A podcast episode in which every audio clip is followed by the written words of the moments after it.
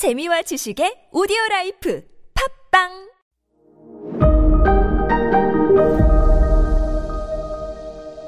네, 여러분 안녕하십니까. 역사 스토리텔러 썬킴 인사드리겠습니다. 비엔나, 오스트리아군과 폴란드군이 힘을 합쳐 가지고 이슬람을 물리, 물리쳤다는 소식이 전 유럽에 다 퍼져요. 그러면서 전 유럽 대륙이 축제에 빠집니다. 아, 이건 농담이 아니라 실제로 축제에 빠지고 그 소식을 들은 모든 카톨릭 성당들은 다 땡땡땡 종을 치면서 어, 기독교 승리를 축하했다고 해요. 유럽 필 받았어요, 이제. 아자, 아자, 아자! 우리 유럽도 더 이상 뭐 거지 국가들이 아니야. 지금 남미에서 쏟아져 들어오는 이 금과 은, 어? 야, 르네상스로 더 이상 우린 마녀 사냥 안 한다고. 선진국이야! 이 기회에 지금까지 몇백 년 동안 오스만 투르크한테 당한 거 복수 타임이다. 생각을 해요. 교황이 주도를 해요. 당시 이제 교황이 인노첸시오 11세라는 왕이었, 아, 교황이었는데, 전 기독교 국가 집합 명령을 내려요. 우리가 언제까지 오스만 투르크한테 당해야 되냐? 이슬람한테! 우리는 성스러운 기독교 국가들, 국가들이다! 전 기독교 유럽에 있는 기독교 국가들 집합! 우리 힘을 합쳐가지고 철이 영이 cross한 다음에 오스만 투르크를 떼찌 떼찌 혼내 주러 가자! 그래가지고 실제로 모여요. 당연히 오스만 투르크한테 큰 코 한 번 다칠 뻔했던 오스트리아, 큰 코 다칠 뻔했던 오스트리아, 베네치아, 폴란드, 그리고 러시아까지 연합군에 참전합니다. 그리고 1684년, 1684년 베네치아가 먼저 오스만 트루크한테 선전포고를 때려. 너희들 옛날에 우리 땅 사이프러스 먹으려고 시도했잖아. 이제 복수 타임이야. 라고 하면서 베네치아가 선전포고하고 오스트리아, 폴란드, 러시아까지 다 일제히 오스만 투르크에게 선전포고를 합니다. 그러면서 15년 동안 전쟁을 벌이거든요. 15년 동안 전쟁을 벌여요. 어, 이게 신성 동맹 전쟁이라고 하는데, 신성 동맹, 아, 뭐, 성스러운 애들 모였다고 해서 신성 동맹, 아까 말씀드린 것이 오스트리아, 베네치아, 폴란드, 러시아 동맹, 신성 동맹 전쟁. 그러니까, 아무리 한때 날고 기었던 오스만 투르크도 내 나라, 이제 좀 파워 뿜뿜 하는 내 나라와 동시에 15년 동안 전쟁을 하니까 이제 기빨리는 거예요. 오스만 트루크도. 슬슬슬 밀려요. 이 15년 전쟁을 하면서 아이고 오스만 투르크는 헝가리를 다시 빼앗깁니다. 150년 동안 식민지로 갖고 있던 헝가리 빼앗겨요. 그리고 아테네 빼앗깁니다. 유럽에. 다 뺏겨요. 서서히 다 유럽에 뺏기는 오스만 투르크. 더 이상 싸울 수가 없는지 1700년 1700년에 먼저 잠깐! 아, 잠깐 잠깐 잠깐 잠깐 잠깐 잠깐! 협상합시다 협상! 15년 동안 전쟁했으면 그만 됐지. 우리 여기서 그냥 대충 협상 좀 합시다라고 먼저 협상을 제안을 해요. 오스만 트루크가. 아유 참 옛날에 그 호령을 하던 그런 그 기상은 다 어디 가고. 그리고 협상을 또 유럽도 받아줘요. 아무리 유럽이라고 하더라도 자기들도 부담되죠. 15년 동안 전쟁을 했는데 협상 조건은 이거였습니다.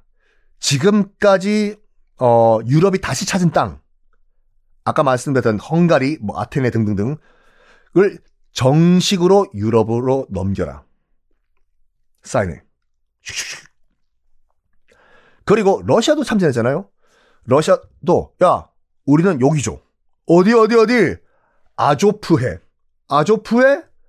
자 지도 한번 펼쳐보실까요? 지금 우크라이나 전쟁에서 가장 핵심 핫한 곳이 아조프해거든요. 흑해 보이시죠? 흑해 위쪽을 보면은 목젖 또는 종같이 딸랑딸랑 붙어 있는 크림반도 또는 크름반도 보이시죠? 그 오른쪽으로 보면은 동그랗게 나름 육지에 둘러싸여 있는 조그만 바다 보이시죠? 그게 아조프 해거든요. 러시아가 그거 달라고 해요. 어이, 오스만 트루크. 우리 러시아한테는 이 아조프해를 줘. 왜? 러시아는 이때부터 슬슬 흑해를 통해 가지고 지중해 찍고 대서양으로 나갈 마스터 플랜을 짜고 있었거든요. 그래서 제일 중요한 바다가 어디냐? 요 아조프해를 차지하면 러시아가 흑해 통과하고 흑해 통과하면 지중해 나가고 지중해 통과하면 대서양 나가니까 야 오스만 투르크 우리 러시아 이겼거든 요거 받아 통제권 줘 당연히 줬죠 당연히죠 이때부터 러시아의 흑해 진출 대서양 진출 본격적으로 시작이 됩니다 그러니까 이때 아조프해를 러시아가 차지하면서부터 지금의 우크라이나 전쟁의 뭐 씨앗이 거기서부터 시작됐다고 보시면 돼요. 근데 오스만 투르크는 왜 이렇게 멍청하게 한때 전 세계를 호령을 했던 오스만 투르크가 갑자기 종이 호랑이가 됐냐? 면 밖에 관심이 없었어요. 오스만 투르크 제국 밖에 관심이 없었어. 왜냐면 오스만 투르크 자체가 세계인데 세상 밖 무슨 관심을 우리가 가질 필요가 있냐? 밖의 변화, 서유럽에서 르네상스 등등등 일어나고 뭐, 뭐, 남미 개발해가지고 금, 은 갖고 오는 거, no관심. no관심. 밖이야 변하든 말든 no관심. 이게 사람은 끊임없이 기업도 그렇고 변환해야 되는데 그걸 못한 거야. 오스만 트루크가요. 1703년. 그러니까 전쟁 끝난 다음에 사인해가지고 나 다 가져가셔. 아, 가져가! 헝가리도 가져가고, 아조프인가 뭔가 다 가져가! 하고 3년이 흘렀어요. 1703년. 오스만 트루크도 이제 슬슬 정신 차린 거죠.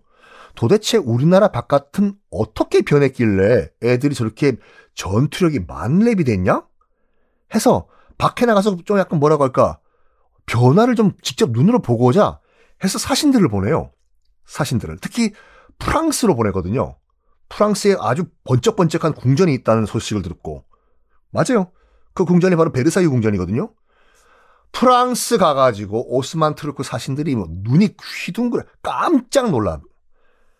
베르사유 궁전을 보니까 자기 오스만 투르크에 있는 궁전은 거의 무슨 판잣집 수준이거든.